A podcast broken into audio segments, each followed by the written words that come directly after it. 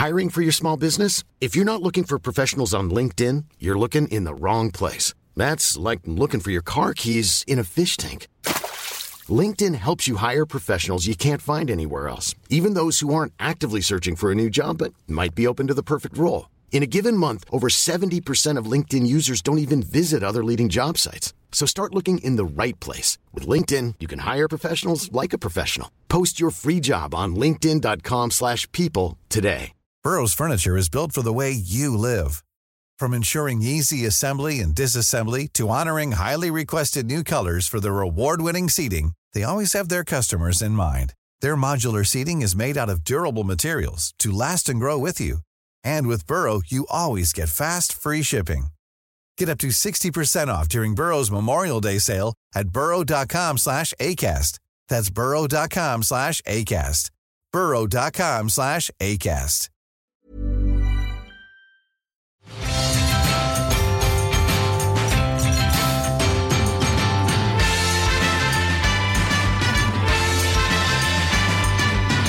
Sarah Jessica Parker, it's time for Must Have Seen TV, the podcast dedicated to the sitcoms of the 20th century, from I Love Lucy to News Radio, or today, Will and Grace. And I'm your TV guy, Brett White, and I'm also a reporter producer for Decider.com.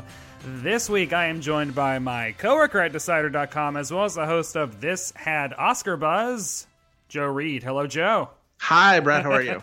Hi. This is now instead of being across uh, desks from each other, we're across a Skype. I know. I know. Whoa. You no longer have to be like, you have to come onto my podcast. Now Yeah. I will have been on your podcast. So. Yeah, this is is this the no? I've had four You- people from Decider on. we've had we've been talking about this for a while too. This particular episode too keeps coming up whenever we talk about me coming on this podcast. So Well, yeah, and I mean you're the Will and Grace expert, which uh, I think at this point you're the Will and Grace expert, but I am also a Will and Grace, Grace enthusiast. well, I guess I'm the Will and Grace revival expert, Yes, true. which is Yeah. a weird badge of honor to wear.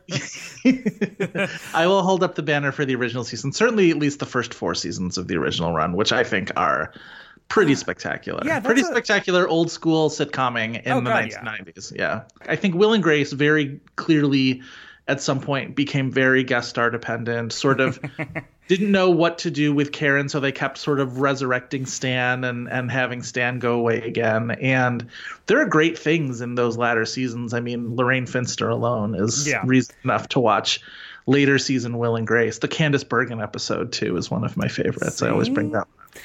But let me go on and jump right in and say that this week we are traveling to November 25th, 1999. The World is Not Enough rolled the box office. Smooth by Santana and Rob Thomas topped the charts. My Amazing. apologies to literally everyone that now has that stuck in their head like I do. and NBC aired the Will and Grace episode Homo for the holidays. Joe, you must have seen Homo for the holidays before today. Oh, plenty of times. Many times, plenty of times. I can't guarantee I saw it the night it premiered, although it's very likely that I did. Well, here's Um, the, here's the tidbit. I mean, this is jumping ahead a little bit from my trivia for later on, but I'll just go on and say that November 25th, 1999 was Thanksgiving. Oh, well, then maybe I didn't see it that Like night. this aired on literal Thanksgiving night. That's a weird thing. Gee, really like push your audience to having odd and uncomfortable conversations with your family members. I'm trying to think of like little closeted 19 year old me being like, oh, what? Will and Grace is on? That's weird. What's on football? Like, so, yeah, what is so what is your history with Will and Grace? We'll get into our history with the show right now. so I knew Debra Messing from her two Seinfeld episodes and also the sitcom Ned and Stacey Oh, yes, with uh, Lowell, Lowell from Wings, with Thomas Haden Church. Exactly. also yes. known as Sandman. Yeah, also that. Also Academy Award nominee for Sideways, Thomas Haden Church. Um, yeah, I knew I knew Thomas Haden Church from uh, Wing from Wings from playing Little Wings. Um, this is sort of the weird like sitcom shell game where it's just like how'd you get to this one from this other one? Right. Um, I mean, what made you start watching Wings? must see TV. Right. So it's all in a circle. Yeah. It's all in a big whole circle. Yeah. So I watched. I must. I must have watched all of Ned and Stacey. I don't think it went longer than two seasons. That was a Fox Um, show. Yes, it was a Fox sitcom. But it didn't have a real foxy vibe, if I recall correctly. Well, I feel like there was a point after Friends happened Right. where all of the networks decided that all of their sitcoms were going to be young, hip blank. You know what I mean? Except That's how CBS. Ellen happened. CBS is like, we're going the other direction. Well, of course, as CBS has always done and has always succeeded. Although I bet you if you go back to those old CBS like fall premiere seasons, I bet you they had one attempt at a youth show every year. well, this time on CBS, you're dealing with like Ladder Murphy Brown. Well, no, Murphy Brown has just ended in fall Yeah. 99. But like the nanny is probably The- still yeah. on at this point. I bet Yeah. you the nanny was their idea of young programming. It like that Fran Drescher is a young spark plug. Like we'll get we'll get him then. Yeah, I mean, it had kids on it, so Yeah. I don't know. I bet you everybody loves Raymond was either had already started yeah, or it, it was. was just about starting. yeah, it was like in season two, maybe at this point. I think it might have started around the same time as Will and Grace. Maybe the season before. I think it started Right. earlier than everyone thinks. Yes, I think because it's one of those shows that didn't really catch on as a either critical or popular success for a little bit. Right. I think it was on for a little bit and then all of a sudden everybody sort of like came around to it. So Will and Grace starts, and you're like, gotta watch Stacey's next endeavor. right. I'm all in on Stacey. And also, again, like closeted me being like, oh, a show about a gay guy. Because Ellen had already come out, yes. gotten super gay in her final season, and then was canceled. And then the mood around the country was just like, well, that's it for gay programming. Like, it's all over. And the fact that NBC went right back on that horse. Yeah.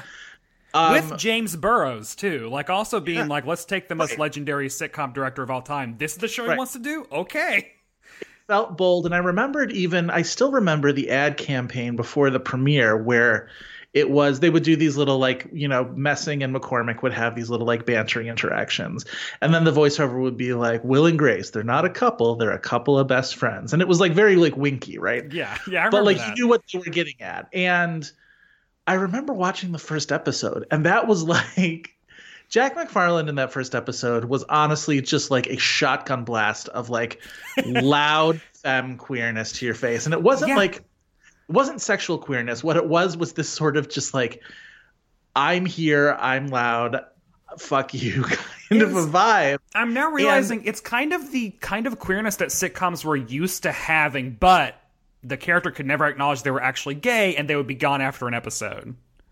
And I guarantee you, I think that's absolutely true. And I guarantee you, if you had talked to me at the time, I would have been like, Will's a better character, Jack's a little over the top. And Yep. if I had ever had to like to, def- to defend it to other people, I would have been like, ugh, Jack so much, but like I like everybody else on the show. Yeah. And I think it took me sort of watching Will and Grace by myself, processing it by myself, and then years later after I was out and talking about the show with sort of like-minded queers, coming around to the idea that I felt all the time and didn't even express to myself, which was Jack. Eh, Jack is the better character. Jack and Karen are the funnier Mm-hmm.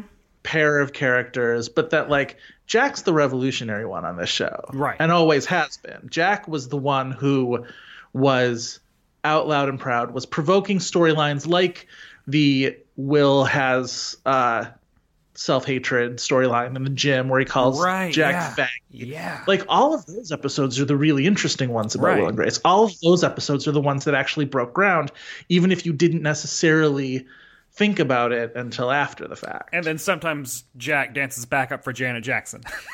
right. That's the Like, the latter fact- half. like the fact that Will is normal and boring is also revolutionary in its own way because the one the one of the actual revolutionary things about Will and Grace to the larger community to you know the mainstream community was you got a show with gay characters that people got not necessarily bored with but that like people were able to process beyond just the fact that there were gay lead characters right? Like Will and Grace became more than it just became a sitcom that people Yeah. judged on the merits of is it funny has it gotten too old are there too many guest stars like Yeah. what's going on Yeah. and that quiet revolution of will and grace i think the deeper revolution is the jack character and i think you see it reflected in this episode that we're talking about today like most splendidly Yeah.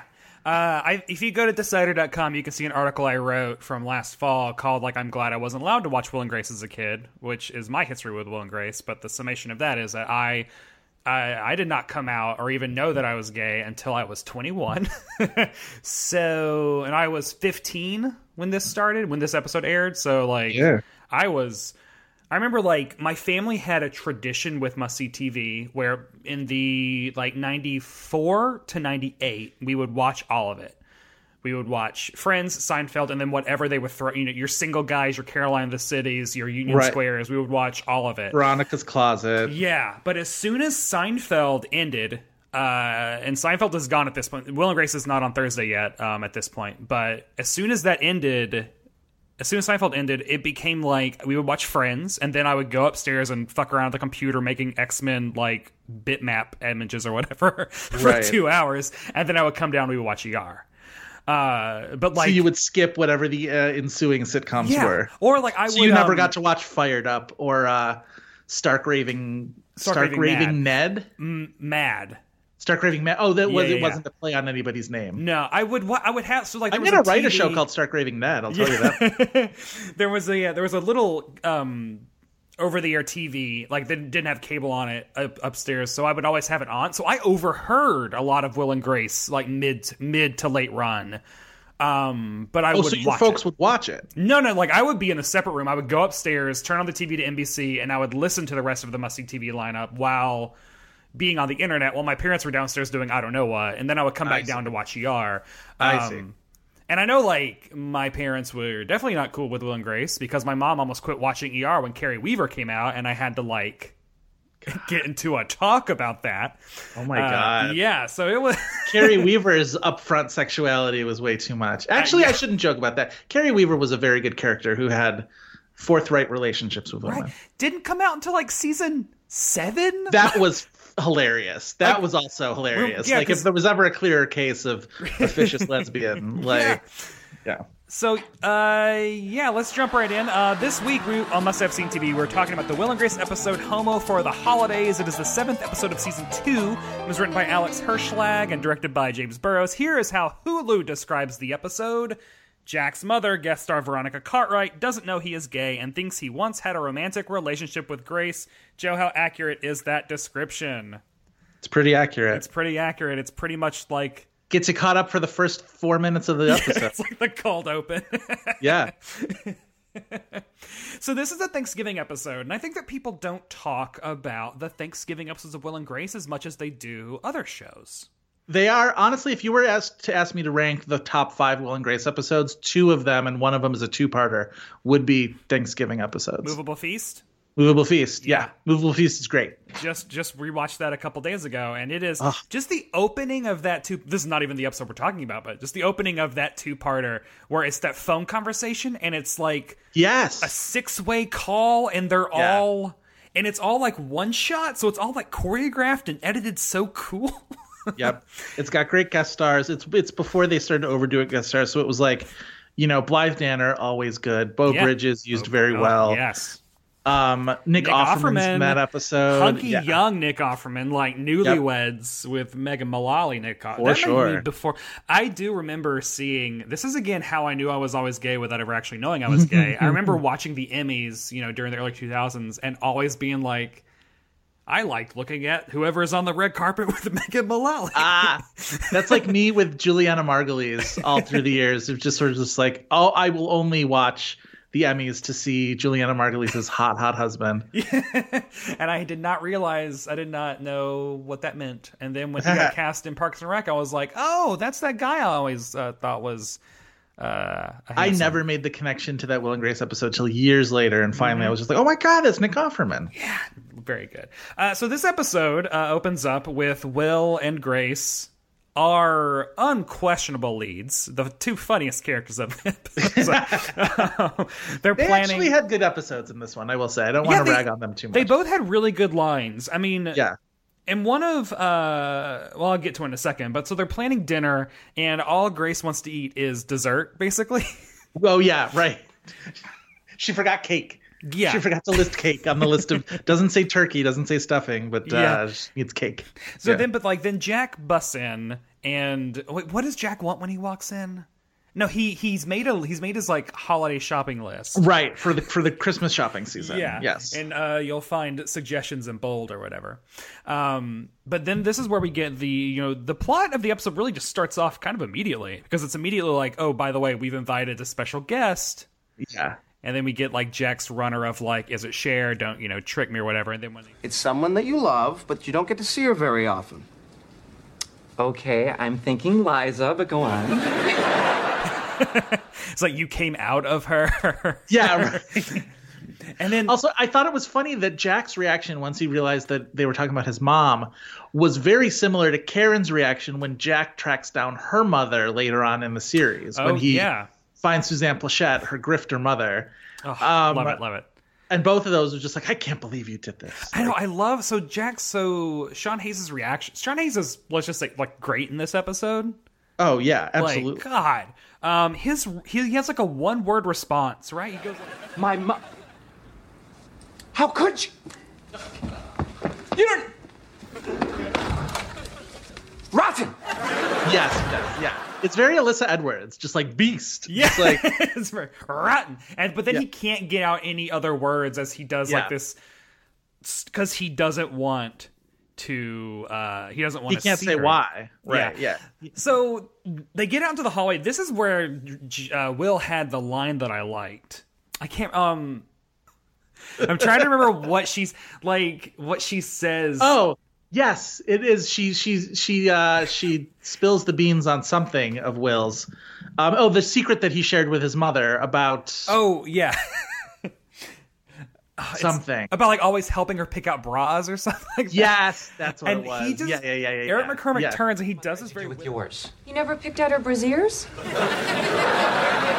We don't need that, thank you. on this is one of those things where you can you know the unsung heroes of sitcoms are the people that can take a line like that which is not funny on the page and can deliver it in a way that is just so good The- I mean, this is one of the great sitcom casts, right? Where even Right. you know, Will is not always my favorite character, but Eric, Mc- Eric McCormack can bring it, and like Yeah. the four of them, and then you add Shelley Morrison to the main credits cast, and like that is a pretty like granite solid cast. i mean this is one of the only shows where all four main cast members won an emmy at one point yeah. uh, Yep. Um, which is Golden Girls. golden girls and this Yeah. because jerry seinfeld never won an emmy well i think no, Jason Alexander never won an Emmy either, which is fucking insane. yeah Michael Richards won like three, and Jason Alexander never won an Emmy. It's the most. I can't even talk about it. and well at least julia louis dreyfus well did she like win one for seinfeld She won one for Seinfeld. Yep. should have been know. more anyway So well. Uh, so like there's there's this really good like missed connections thing where like Jack is waiting for the elevator and he doesn't come so he just like storms out and as soon as he leaves the elevator opens and a mystery woman walks in carrying a casserole and just like walks straight into Will's apartment. Walks straight into Will's apartment, but says Hot dish coming through, and she's carrying a casserole. right away you're in love with this woman. Yeah, right? it's like that's obviously Jack's mom. And if it wasn't already Veronica Cartwright, who you you know from Witches of Eastwick and Alien, yeah, and so what is your main uh, Veronica Cartwright frame of reference? So it's funny at this moment when I first watched that episode, my main frame of reference was probably her arc on the X Files. Oh right, as uh, Krychek's mom. No, Spender's mom. Spender. She oh, was Agent Spender and Krychek. mother. Wait, aren't Spender and Krychek brothers or something? They might be. They're all No. Spender, Spender, and and Mulder, Mulder are half brothers. Right. Jeez. Um, but she had that. It was that was I sort of like waxed and waned with the X Files, but during a particularly like closely observed period of time with me in that Yeah, show, that's she was on time. a big two parter. That's like season four, five. Like that's like right Yeah. up the peak of it. She was. She was in like the two part season finale. Yeah. There was a whole, you know, secrets were going to be revealed and whatever. And so that's what I knew her most from. And then after that, I saw Alien and Witches of Eastwick. And so by this point, uh, I probably hadn't because I saw Alien when I went to college, and I had just just around this time. It would have been around the same time that I had first seen Alien, right? Yeah. So that's that's the big one in terms of movies for her. oh yeah. Uh, That's that might be like that. And X Files might actually be the only things I've seen her in. So Alien is my main point of reference. And uh, yeah, she's Lambert. Yes, she's Lambert. yeah. Yeah. Uh, good. She has her, such a great reaction scream. Great her reaction face. when she gets the splatter of Yes. blood on her from the creature jumping out of John Hurt's chest Yeah. is so she just has this like frozen mask of horror on her face She is so good. She's so good. yeah So she um so the the one thing I wrote down is so she like timed herself to get to the apartment 86 minutes. She power walked through For Manhattan an hour and a half. Yeah. for an hour and a half carrying a casserole. Where okay, they never mention it. Where do you think she lives? well, where do where does do they live on like an upper side? I think they live on the Upper West. Yeah, like they seem like Seinfeld was Upper West. I always assumed that they were sort of in the same yeah, it feels vicinity. it. I Well, think his office is a little more vi- West Village, but I think they're Upper West. That's my guess. I mean, so an hour and a half walk. Yeah. So where she, she might be walking from the village, she might be walking from Yeah, I can't imagine that she lives like far north than them. unless unless she lives in like Gramercy or like and then is like crossing the park. Oh, see, okay, see, yeah, maybe she's crossing through Central Park. Maybe she's like coming from the Upper East Side or something. But Like even the Upper East Side, that's a shorter walk. I don't think it takes quite 90 minutes to walk from the Upper East to the Upper she's West. She's like But just we'll doing a whole lot of like circuitous. I mean, she- she's trying to get them steps in. I was gonna say she's like she's crunching her buns and everything like yeah, that. like she's uh she's she says like she is clinching at that point. Yeah. Then we get the big, you know, the gag, the uh, the gag of it all when she's like, "Oh, you must be Grace." Yeah, I you I can see why. Yeah, I can such see an adorable my son, couple. like, oh Yeah, I can see why, why my son wanted to date you. Yeah. and then mentioned, mention drops the bomb that. uh uh, I was so sad to hear that he had dumped you. She doesn't even say that you had broke up. She was like that he had dumped you, and it's like elevator doors are closing, and Grace goes to say, Dumped me? What are you talking about? Jack's a hoe. My God, she has no idea. That's like I think that's a great Debra Messing line. Is Jack's a oh my god, really "She good, has no idea." Yeah, yeah, yeah. very good. And so then let's talk really quickly about the theme songs. This is where the theme song comes in. What do you think about the Will and Grace opening credits? Are they too slight to really be uh substantial? Like I mean, they're pretty So- quick. This was the dawn of quickening opening Yeah. credits. When opening credits, and I was always a huge, huge fan of big elaborate opening credits. I came up, I grew up on the Cosby Show. Right. The Cosby Show had like the opening credits to a new season of the Cosby Show were event programming. We Oh, would like yeah. gather around, and my siblings and I would be like, I wonder what it's going to be this season. And the season that they came out and like the tropical island thing when they were doing the the like hula dance or whatever, we were fucking out of our minds with that shit. We were just like we were crazed. So I'm never in favor of a less elaborate opening credits, but I will say once they established that that was their signature, I was with it. I did not love the season that they had the four of them in that sort of like studio setting pose at uh, like behind the the Oh, logo yeah. of the show. Do you know what I'm talking about? Yeah? That yeah, they did for like one season there. Yeah. And I was like, I don't, I don't know the the weird plastic looks on their faces as they were like being like lightly windblown. I I wasn't into it. So we get um when the episode comes back, we get Jack's like when they when he comes over and they actually finally like reveal to him like she doesn't know you're gay. Like the the response Jack's responses throughout the entire episode are just so so tight, so good. Oh yeah, but it's but it's, it's the incredulous Yeah. expressions from other people that are so funny. This is the part where Grace goes like she has met you, right? yeah. And then later, Karen, like my favorite line of the episode might be when Ka- when Karen finds it when Grace finally tells Karen like Jack's mother is going to be joining us, and she doesn't know Jack's gay.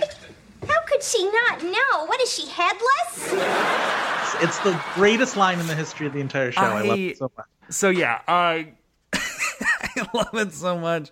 But Uh, the interesting thing about Will's reaction is, which I think is like so like true to life and realistic. God, yes. is Will is pissed because Yeah. Jack was the one who made him feel so bad and inadequate. There's a really good like positive he for as long as he was. basically like stalks like he backs Jack up like to the living To the room the coffee coffee, table, table, where he like then where again Sean Hayes bends over backwards on that. Yeah, and then as Well, he's, he's like so cowering in this episode Well, because even- it's like matching his story. Yeah, There's, there's the kind of thing that I wonder, like, I would love to see a shooting script of this because I would like to know little things like, so after Jack gets backed on, first of all, was it in the script, you know, Will backs Jack up onto the coffee table, and then was it written into the script, Jack says, like, I'm ashamed while grabbing the, like, wicker wooden fruit bowl or whatever, and, like, Yeah. covering, like, covers his face. covers his it, face yeah. like it's like a blanket, and it's like, those are the kind of little things that you would think they discovered on the night. Sure, or like course, during 'cause they're playing it rehearsal. out. Yeah, like that's oh James Burrows is like you should do that, like grab. And also these are the kind of actors. Like, what are their histories? Are they all like stagey people, or the like Mullally is right? I, I'm pretty sure Mullally is a like has a sketch background, or at least she seems like she must. She's sort of just judging by even the projects she took after Will and Grace. It Yeah. felt it always felt like she had a sketch kind of a background. I actually have no idea about the other one. Because they all have such a lived in quality. I mean, to be honest, like they have the kind of quality that you don't see on sitcom actors on new shows nowadays. Yeah. I mean, Gauntlet dropped. but there's something to the mastery of all their performances where they all seem to be so natural in the moment, reacting to each other, and also so aware of their surroundings that, you know, the idea that Sean Hayes would be like, Yeah. I'm going to grab this bowl and stick it over my head totally makes sense. So I'm looking at Wikipedia. It looks like Eric McCormack had a, has a, a Canadian theater background. He went to like school at Ryerson University in Toronto and did like the Stratford Festival hmm. in Ontario, which all sort of like fully fits, fully tracks. Yeah. So he definitely has like a stage background. Um, Debra Messing definitely did theater because remember there was every once in a while you'll get a a still of Debra Messing doing Angels in America from the like pre Broadway workshop stuff. So wow. she was a stage actress. I know she was Harper. I can't even get over it. Like I don't even know how to feel about all of that. Um, Sean Hayes was Second City Oh, oh. And and I think also maybe he was he worked in Chicago for a while, so he might have also done like Steppenwolf stuff. I'd love but he was Second. City, and I'm willing to bet that Megan Mullally was also Second yeah, City. yeah, because I feel like in her talking about her relationship with Nick Offerman, like they came up together in Chicago, I think, but Nick Offerman was like a serious, serious actor, and he did not have time for the comedians, and I, so I think that means that Megan Mullally was probably one of the comedians. I think it's the. Or Although not- it looks like now I'm reading her thing, and it looks like she just like moved to LA and like signed up with William Morris and started doing commercials and made her way up that. so I think that that story that I just told was about Amy Poehler. Yeah, I think that's Nick and Amy knew each other in Chicago, and Amy was running with the comedy people, and Nick was a serious actor. Yeah. she did study ballet though at the School of American Ballet in New York City. So You can. So we also. I just wanted to point out that we also get a shot of Grace drinking a pie. Like she's Wait. dr- she's drinking the filling out of a pie, isn't it? forgot about that. she has like a straw, and it's such a quick cutaway because it's right before Karen walks in, and like Karen and Will have the best interaction in this. like Oh, their yeah. interactions are always so funny, but this is the snappiest one ever where he, they just pass each other and she goes Will Wilma. Cruella? and that's it. And it's so good. I would also say this is one of Karen's most Cruella e outfits because she's Oh, like, what is Feathery, the sort of feathery, like multicolored, like gray feathers, like gray thin pin pin feathers with like black tips.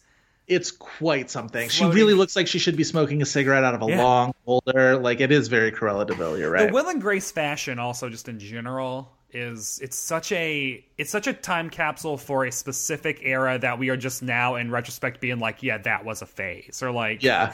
that like the late '90s, early 2000s, all the men wearing giant cord turtlenecks, like ribbed turtlenecks. Can I tell you how much I swoon for those turtlenecks these days? Like, honest to God. Wide ribbed everything. I remember because wide ribbed turtlenecks were big, and also wide ribbed corduroys were Yeah, also yeah, a thing yeah. back then.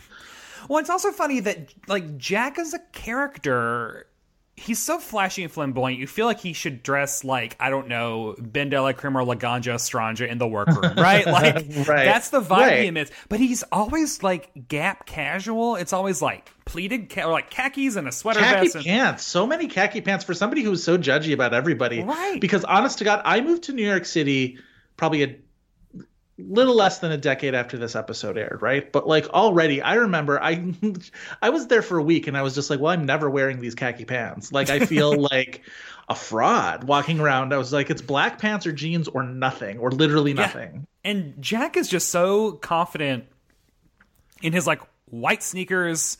Dad, Yeah. like dad checkered shirts. It's a like- very dad ensemble for sure. And the show when he finally got it out. Elliot, I was just like, well, now it all fits because like very dad ensemble. Yeah.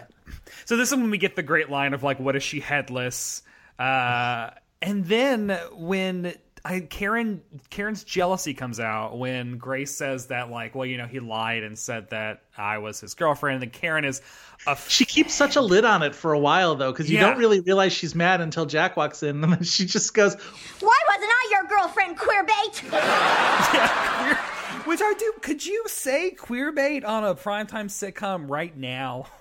I mean, you'd have to be really, really confident that your audience would uh, know the place that it was coming from Right, was it's- from an ally.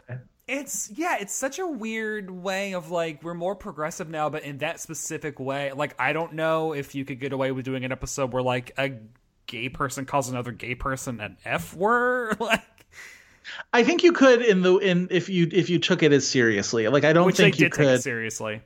They yeah, did, which yeah. they did. But like, um, you're right though. There's a lot of things that Will and Grace would do, especially a lot of like the tossed off sort of you know ways that Will would make fun of Jack. I think Yeah. couldn't fly today, like at all, and probably shouldn't fly Right. today. And so yeah. So Karen starts. So another one of my favorite little moments. Like Karen's like freaking out about this. Everyone is squabbling all around, and Jack, like to center everyone, he just goes, Excuse me, eyes on the crisis, okay? yeah. which is such a great it's such a great moment of like it's the way that this character that's how he asks for help is by Yeah. still making it because it's like drawn out there's like a hand motion that comes along with it and it, he sean hayes delivers a line like he's someone that's drowning but it's still like i am Yeah. on i am still a showman Well, and he was only off screen because, or off stage because he was in Will's room picking out like an outfit to come out to his mother in. oh right, right, yeah yeah Like, yeah yeah He's very vulnerable in this episode. which is a different side of him It's a different Jack for sure. Yeah, and that's why like Karen gets to be extra aggressive because Jack is so vulnerable. So when the uh, Thanksgiving dinner starts, Will has the idea of like going around in circle and having everyone say what they're thankful for, and also a secret. Yeah, a secret that they've been too cowardly to uh to admit. And Jack begs off and takes a giant swig of whatever he's drinking. Right. Uh, I, was thinking about how I kind of want to make a, ma- a supercut of sitcom characters saying what they're thankful for, because this is Oh. a thing that happens in you know any Thanksgiving And sitcom that's how episode. like yeah, secrets come tumbling out, Yeah, right? like Yeah. uh, so like Jack. One of the things Jack is thankful for, and I don't know why this specific stuck out to me, is like In Style magazine, which to me feels like such a 1999 reference. Very much so. Oh god, absolutely. Is In Style still a thing? I don't think so. I mean, hey, are magazines still a thing? I mean, there's no. I in- mean, there's the no whole industry has dying. So Yeah. if they, have, they if they didn't pivot to digital ten years Yeah. ago, they're Yeah, gone. At it's one over. point, uh, so when does at one point Karen calls Jack's mom dumb as a box of hair? I have that written down. No, she says that about um something else. I can't Oh, remember no, wait, what but is it's in reference to something about it's her. what she's thankful for. yes. Yeah. Right, her pharmacist, her pharmacologist. Karen? Okay. I'm thankful that I found a pharmacologist who's as dumb as a box of hair. That's what it is. And it's such a so like that and the uh what is she headless? So like those are two jokes that you would hear like a normal sitcom be like, What is she blind? Dumb as Right. a box of rocks. Right. A Full House would make that joke. It would get canned Yes. laughter, etc. I love Right. the fact that Will and Grace Yeah. did the A to C of like, what is she headless? Dumb as a box Yeah. of hair. And then the simplicity one, because I think there's a third line that is like the greatest on this episode, but the and it goes for a lot more simple one, is when after like Karen and Grace have started squabbling Yeah. over their fake relationship with Jack, and because Karen says that he cheated on you with me and all of this, and they start squabbling, and and uh, Judith eventually just goes, you know, all of you stop it. I no wonder Jack, because at this point Jack has left the table and he's been upset and he's gone off to the veranda or whatever, Yeah. whatever the the version the the lanai The of lanai. this apartment. um, and Judith's like, well, no wonder Jack's so upset. I know what's go. I, she's like, I I know what's going on. He just can't stand you two fighting over him.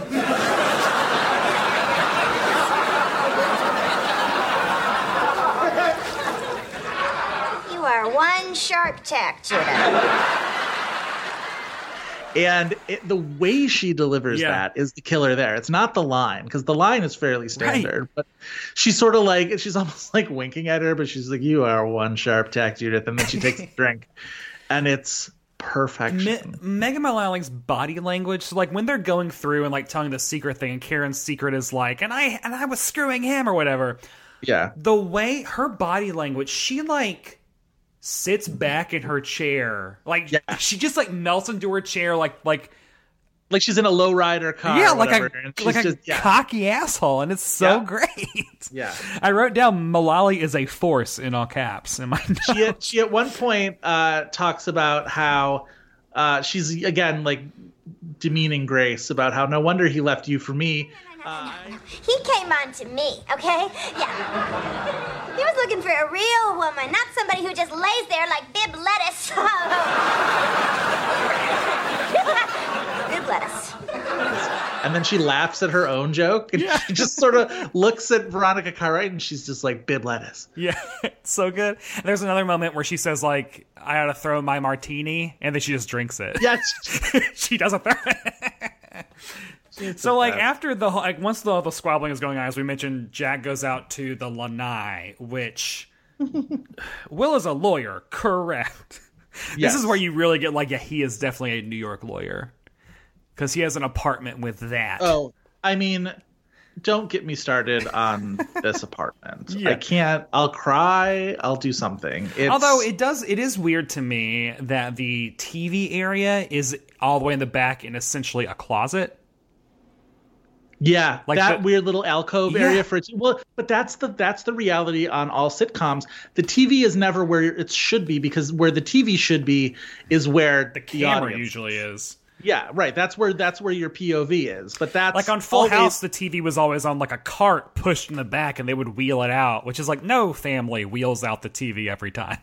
um, the Huxtables didn't have a TV in their living room, which is some fucked up shit right there. Like, Well, then you have Fr- Friends was smart by putting it on the dot, like the side, like the profile. yeah, Like Yes. yeah, that really good set design there. but like Seinfeld had it there. It was just Yeah, usually the camera was it. over it. right, Usually, right, right, exactly. Yeah. So this is where we get like the emotional uh, heart of the of the episode is the talk between Will and Jack. Aren't you tired yet? It's- Jesus it's- Christ. Now here's my secret. I admire you, Jack. Because you are more yourself than anyone else I have ever known. Well, look, I appreciate what you're trying to do, but this is different. My, my mother will fall apart. She's Jack, Jack, Jack, Jack, Jack. Aren't you tired yet? it's it's writing that would seem a little corny now. I think after the help, I don't think you can do "Ain't You Tired Yet" because uh, I always think of "Ain't You, Ain't you Tired, Miss Hilly," um, but I, it's a good it's a good line. It gets to the heart of what these two characters mean to each other and what this issue is between them, which is that Will has never forgotten how Jack dragged him out of the closet and is a little, you know, is a little resentful of it in that like I, Jack probably made him feel like a real asshole, but is also incredibly grateful to him Right. for doing this. And so he now wants to be the sort of tough love for Jack that Jack was for him. So like this, all of this is so true, and like that's what you know. I wanted you know two gay men to talk about this episode for this reason of like so like personally. I remember so like I was on an imp- I was on an improv team and I was I've been out for the entire time I've been in New York, but one of my teammates was he was straight. Uh, but he would always make me feel weird about being gay. Like we would do improv warm ups where it's like, there's one called Seven Things where you all sit in a circle and you have to like say, you know, your seven favorite albums, seven, etc., seven, etc. And he would always make them about, about gay stuff for me, like, you know, seven things you, seven reasons you know you're gay, seven men you have oh, crushes on. jeez. And it was like, you make, you, you're putting too much pressure on this. Yeah. Years later, he came out. And it was ah. like, okay, cool. But the thing that pissed me off is like literally he was out for maybe, I don't know, three months or something. And we were drunk at the Close Marathon. And he's all of a sudden is like, yeah, man, I told my parents, you should really come out to your parents. It's not that hard. So- Oh, um, I was just like, Oh, you, bitch, motherf- no. you motherfucker. Like, I eh. have been out of the closet for like six years, and all of a sudden, you're now. And the, it- But, like, when Will is so mad at Jack for that reason, it's like, eh, that's a very real. Yeah. Uh, but like, yeah, the, this episode speaks to a very real pressure of like when to come out, like how to come out, and like also the the weariness of it. Like uh, Will's whole speech of like hiding his, is it his Bette Midler albums in his Led Zeppelin sleeves? Or, think that's what he said. Or Barbara think- Streisand albums in his uh, Led Zeppelin. I think he said Bette Midler, but Yeah. I could be proven wrong. But it's like running through all the ways that gay men, you know, when you're in the closet or not like sure of your sexuality, you like overcorrect. Like you really, Right. really. I what did he say? I, I'm sick. I was sick of reading Playboy just for the articles. Like that old chestnut. And the fact that, like, when I watched this episode for the first time, you know, probably a year and a half ago, I think, I mean, I Yeah. watched it since I started at Decider. Um, it's still like 10 years later, 20 years later, dear God, like hits hard. You know what's funny is I was I'm I fully watched this episode this first time and probably many times before I came out. And I don't remember having those thoughts. So it must have I must have watched this at a time where coming out was so far down the road for me, Yeah. so much like not an imminent thing that I never even like allowed this episode to like hit me at that place Yeah. because I or or if or if I did, I don't remember it. Um, but you're right. Like it it should it really should have. Maybe I should have like paid more attention to what Will was saying. Yeah, to listen to Will. Jack. Jeez. Yeah, yeah. But yeah, I mean, they they have the "Are you tired yet?" Then they have a hug. It's like a real moment of sincerity between the two of them. And then Jack calls Will fat Yeah. because Jack has to call Will fat. My least favorite recurring gag on that entire show. Yeah. But Jack's a little asshole, but he's the asshole that we love. Um, so then he comes back in. He goes back in, and he tells. He comes out. I've kept this from you for a long time, and, and that's wrong because it makes it seem like I'm ashamed of something I'm not ashamed of. I want I want you to know who I am because I'm proud of who I am. Mom, are you wearing Chloe? Jack, Mom, I'm gay. Oh, Yeah, I like the fact that at that point, Grace and Karen sort of like flip right into support mode, and Right.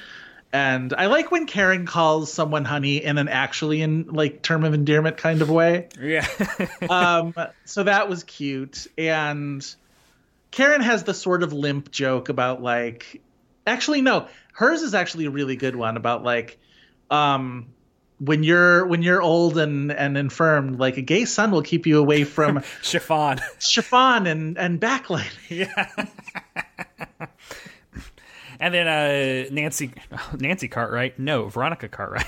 Judith, Yeah. right? Her name's Judith. Yes, Judith. Judith says, uh, blah, blah, blah, blah. Oh, there have been some clues. Like your favorite nursery rhyme was always rub a dub dub three men in a Three tub. men in a tub. Which I think I only laugh at because that's just an objectively funny title. It is. It definitely is. And then she does the really, she reads Will, where she's like, You've always had these flamboyantly gay friends. Like, Will. which is a fun is an odd joke to that's a think a very of its time joke because the joke there is isn't it funny will's not that kind of gay Right, will's, exactly. will's a good gay will's not a flamboyant gay and that sort of was a thing throughout Yeah. that show It, Yeah. it it is so weird watching how sitcoms your perception of them change. Specifically, like so, like when I watched Seinfeld as a kid, Kramer was the best character. Now Sure. Elaine Elaine is obviously the best character by Elaine is- far. And like when you george is george is still George is- the best but he's the best for different reasons Right, right, yeah, yeah, think, yeah. right like uh, and like on Friends, you're like, oh no, Ross and Rachel are great together. And as adults, you're like, no, Ross is the worst bur- boyfriend in the history of television. right exactly Uh, and so again, like you're like, well, Jack is such a cardboard cutout, like such a stereotype. And now I'm like, no. Will actually says like I am proud of. He admires Jack because Yeah. of how honest he is. In some ways, like Will is almost speaking 20 years in advance. Like yeah that line is ahead. if Will and Grace were ever to have been able to fully sexualize Jack, and I know that like on a sitcom, you the sitcom isn't all all of a sudden going to turn into queer as folk like Right. hardcore sexuality. But I think if the original run of Will and Grace could have given Jack a more sort of like aggressive sexuality, have him sort of just like have you know he did sort of have a new boy every week, but it was always sort of off camera, and you never really you know have him show up with like a, a you know a guy in a thong every Yeah. two episodes or whatever, something like that. I think just the new that season little- does. right, but in the new season, He's yes, getting married.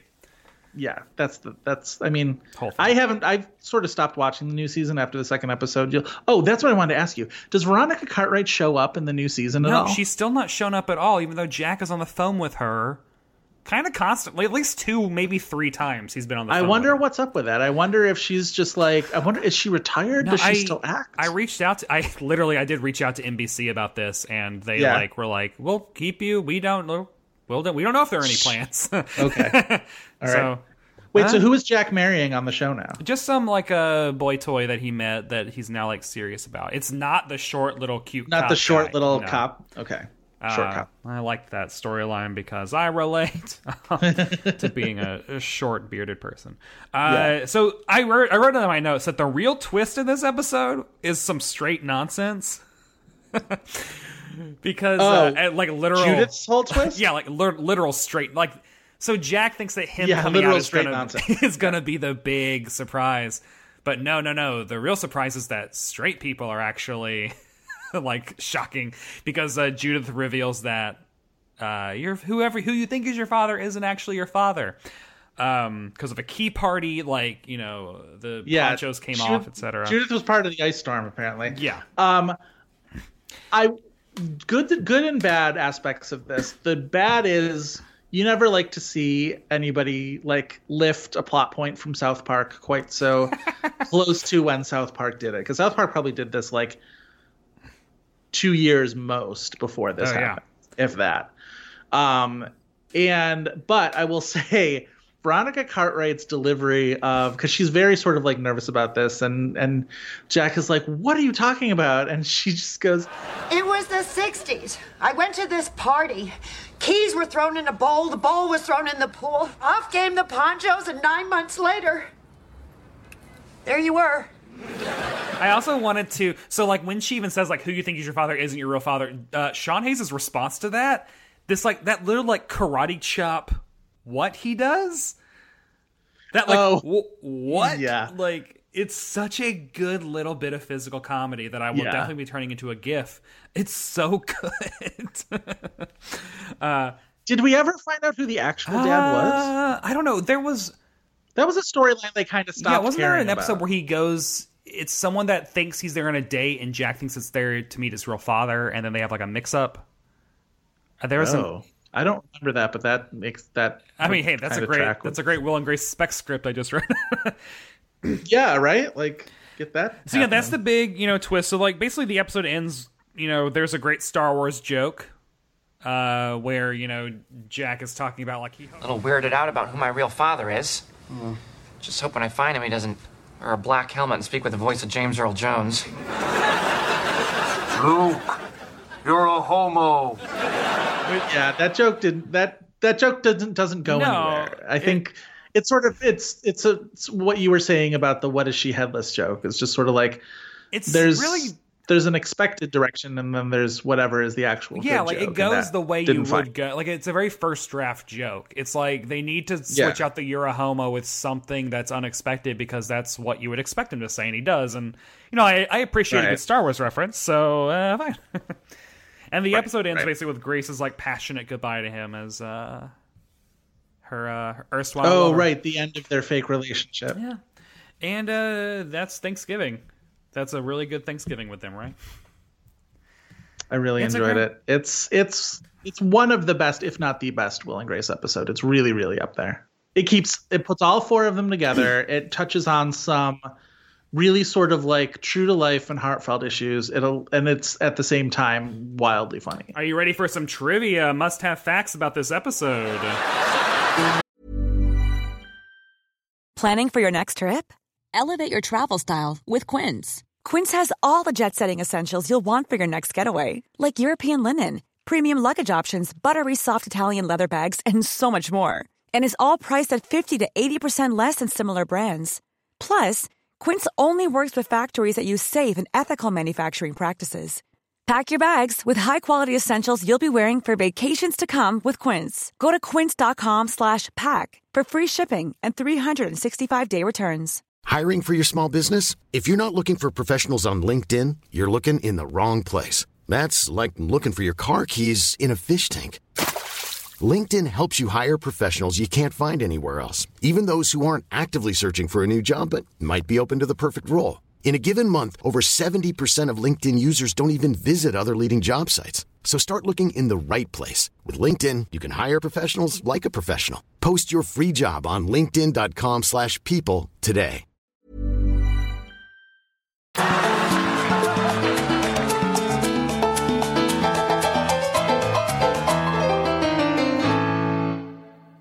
I tried, tried, tried so hard to find the actual Nielsen, like, though this week's ratings could not, because the site that I go to only does from like 88 to 98, so I missed it. But on average, this season averaged 12 million viewers. Like an episode. So, like, that's pretty high. Uh, so, like, where do you think it ranked for this season if it had 12 million viewers? Oh, back then? Probably in like the 20s? Lower. yeah. Really? Number 44 for the season.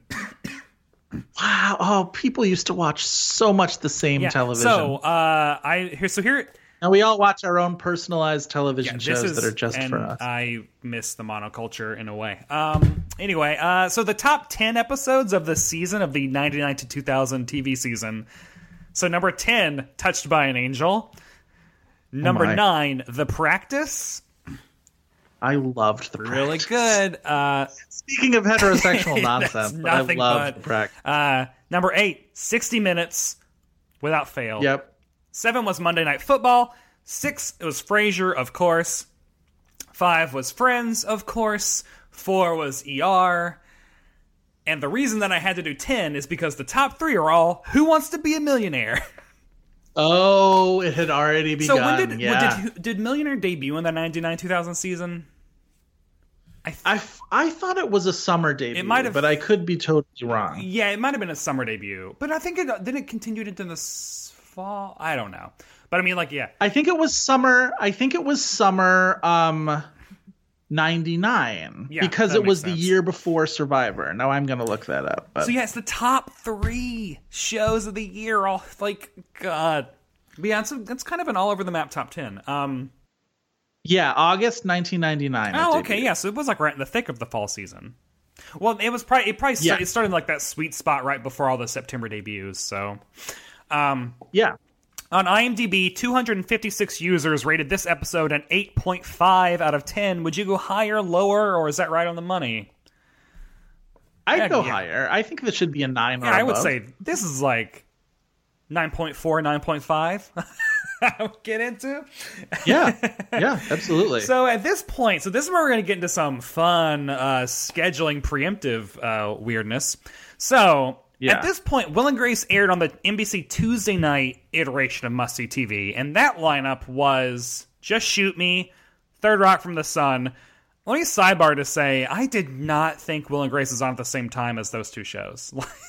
For some reason, Just shoot me, yes. Third Rock from the Sun, I would I would have guessed would have been yeah over so i now. guess like there was some weird overlap um then will and grace and then various because the mike o'malley show only lasted two episodes.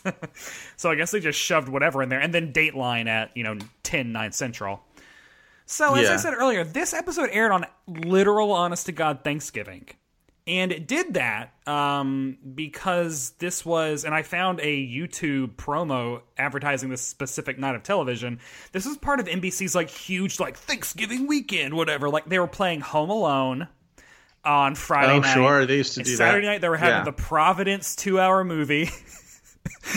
Who was in Providence? Providence. Was Providence the uh, Amy Brenneman show, or was it? No. Uh, Amy Brenneman's show was Judging, Judging Amy. Um, Providence was Melina I was gonna say Melina Kanakaredes, who would go on to be. She was in CSI Yeah. New York. Yeah. So, but so so Thursday they were like, we're going to have a special Thursday. So the nor so instead of having so the normal Thursday night lineup was um Friends, Jesse, Frasier, Stark, Stark Raving Mad, and then ER. But Jesse set in Buffalo, Oh, New really? York, where I am right now. Yeah. where was Stark Raving Ned set? Now I'm realizing Stark Raving Ned was a Simpsons episode. That was the one where uh, where Flanders was Stark flips out. Raving Mad like about a newspaper or something? It was about a writer, Right, wasn't yeah. it? It was like an author. Was it Kurtwood uh, Smith? Or no? Was Really? it? No, who was it? I thought it was Tony Shalhoub. Oh, it might have. Or was that Ink? Wait, what was Ink? What? Tony Shalhoub, Neil Patrick Okay. Harris, Eddie McClintock, and Heather Paige Kent, who anybody who watches The Real Housewives better knows as Heather Dubrow, who used to who went on to be a Real Housewife of Orange County. Aw, man. Now I want to go back and watch Stark Raving Mad. Can you have me on for an episode of Stark I would do Mad? it in a heartbeat. It lasted a full 22 Four episode first season, even if four did not air, but still. 10.7 million people watched it. Anyway. Yeah, a Jesus horror Christ. novelist. Tony Shalhoub plays essentially Stephen King. What a show, right? So, but like NBC was like, no, no, no. This is our Thanksgiving night. We are not gonna have Jesse and Stark raving mad on this night. So instead, bunk ass no, shows. Yeah. So instead, they moved for one week. They moved um, Just Shoot Me and. Will and Grace Yeah. over to Thursday. And so this episode aired alongside the episodes Friends, The One Where Ross Got High, which is the Beef and Peas trifle episode. That's such Yeah, a good it episode. might be one of the Wait, best. So that one and Homo for the Holidays debuted Same on the night. same night. That is one of the best and then the nights of Frasier the Frasier episode was the apparent trap, which is the episode where Frederick tries to trick Lilith and Frasier into getting back together on Thanksgiving, which is also a solid episode. Really good Martin Crane stuff in there. The ER episode is the episode where Nurse Hathaway gives birth. Wow, that's a legitimately all-star night so of television. You know, NBC went. I don't. I don't know what the uh, the Just Shoot Me episode wasn't a Thanksgiving episode, as far as I can tell. Um, but yeah, like I think you would want to spend Thanksgiving watching that night of television. I almost certainly was at my my uncle's house because that's what we would do after we would do Thanksgiving at my my house, and then we would go visit the other my dad's side of the family at uh his brother's oh, house. we would usually do Thanksgiving on Friday, I think, because my my aunt is divorced, and so like the, the her sons would like you know alternate every other year with like so we would we would Oh, sometimes sure, do sure, Thanksgiving sure, like the. Friday or Saturday after Thanksgiving because I was like I know 100 percent that I watched Friends the night it aired because we never missed Friends, uh, and I Yeah. don't recall watching it not at my house, so I'm assuming that was at my house. Yeah. I mean that's a great night of television. Um, who would you say had the must see performance of the episode? So this one feels I'm torn, if only because Megan Mullally's so funny in this. I, there was three. So right, so it's Megan Mullally and Sean Hayes from the regular cast, and then Veronica Cartwright. And I have a feeling you're gonna say Oh, oh Sean oh, Hayes. Who knows? You don't know. who knows? I know, but like that's where I'm like I'm hedging my bets, right? and oh, Megan Mullally's so funny. This, like I said, two of my favorite line readings of all time she gives Yeah. in this in this episode. Yet the fact that Veronica Cartwright only was ever on one episode, so this is the, the only one only was chance ever on? I will ever You- get. This is the only one she was ever on. The only Oh one she was God, ever I thought yeah. that she came back for at least one more. Wow. Yep, it's it's like it's like That's how big of um, an impact. there's oh, it's like John Larroquette on The West Wing. Forever, I was like John Larroquette was on like an entire season of The West Wing. No, he's on one episode. Um, but it's so like he looms so large. So yeah, I think for that, I give it to Veronica Cartwright because like in her one shot on the show, she creates this incredibly indelible character. She's so much fun. She's so like uh you wish she would be on more because like she's she's a spark plug and she's the best. So uh, I'm gonna give it to Megan Mullally. Sorry, Sean Hayes. Uh, this is your episode. We're giving it to the two straight ladies. Well, Karen's the two ladies. The two But ladies. like, but yeah. honestly, like they're all so good in it. Like even they, all four of them made me laugh at one point. So like that is a solid episode. Oh, sure. Uh, and yeah. Sean Hayes is so great in this, but I can't get over like what is she headless? Like her it's honestly like you said, like since Jack is playing um serious most of this episode, like well not most, but a good chunk, she's just taking on all that energy and it's just oh, throwing oh, yeah. it back and it's great. Um must other people see this episode? Must yeah, other must people they? see this episode? Yeah. what do you, yes, they duh. they must. Uh, or else they're horrible homophobes. Let's just put that out there. I think yeah, I think this is definitely. I mean, even if you've never watched Will and Grace before, I think this is still a funny yeah. half hour of television.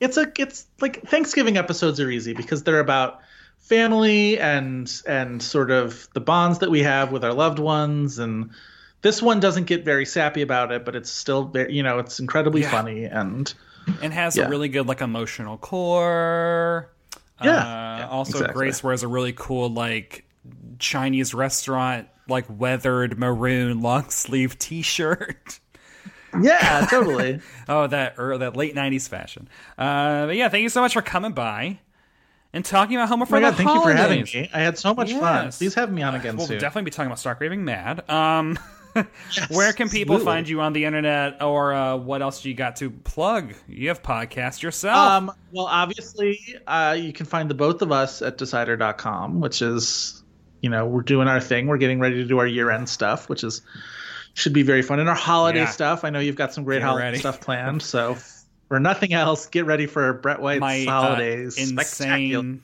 sitcom advent calendar coming back. I can't wait. It's gonna be so fun. Um, you can also find me. I do another podcast called This Had Oscar Buzz that I, uh, my co-host Chris Feil and I talk about old movies that were destined for Oscar success, but it didn't happen, and we go through why. Our most recent one was on a movie from 2002 called Tadpole, starring Bebe oh. Neuwirth. She was the one who had oh, Oscar buzz wait, for that she one, ever so. gotten an Oscar nomination? Nope, never. I know, Aww. I know. Um, you can also find me on Twitter at Joe Reed. Reid is spelled R E I D. Awesome. Happy Thanksgiving, everybody. and that does it for this week's episode of Must Have Seen TV. Thanks again to my guest, Joe Reid, for dropping by and talking about Will and Grace with me this week. I want to hear from all of you. Tweet your questions about sitcoms to at Must Have Seen TV or send them to Must Have Seen TV at gmail.com. You can also follow the podcast on Twitter, Instagram, Facebook, and Tumblr at Must Have Seen TV. If you like what you've heard, please rate and review the show in iTunes. Follow me on Twitter and Instagram at, at Brett White. Read the words that I write at Decider.com. Theme song is Patricia's Moving Picture by the Go Team. Thanks to ACAST for hosting the podcast. Thanks to all y'all for listening. Happy Thanksgiving, and I'll see you next time on Must Have Seen TV.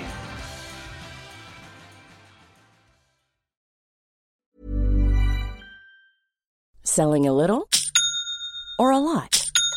Shopify helps you do your thing however you cha-ching. Shopify is the global commerce platform that helps you sell at every stage of your business. From the launch your online shop stage to the first real life store stage, all the way to the did we just hit a million orders stage. Shopify is there to help you grow. Shopify helps you turn browsers into buyers with the internet's best converting checkout. 36% better on average compared to other leading commerce platforms because businesses that grow grow with Shopify. Get a $1 per month trial period at shopify.com/work. shopify.com/work. Planning for your next trip? Elevate your travel style with Quince. Quince has all the jet-setting essentials you'll want for your next getaway, like European linen, premium luggage options, buttery soft Italian leather bags, and so much more. And is all priced at 50 to 80% less than similar brands. Plus, Quince only works with factories that use safe and ethical manufacturing practices. Pack your bags with high-quality essentials you'll be wearing for vacations to come with Quince. Go to quince.com/pack for free shipping and 365-day returns.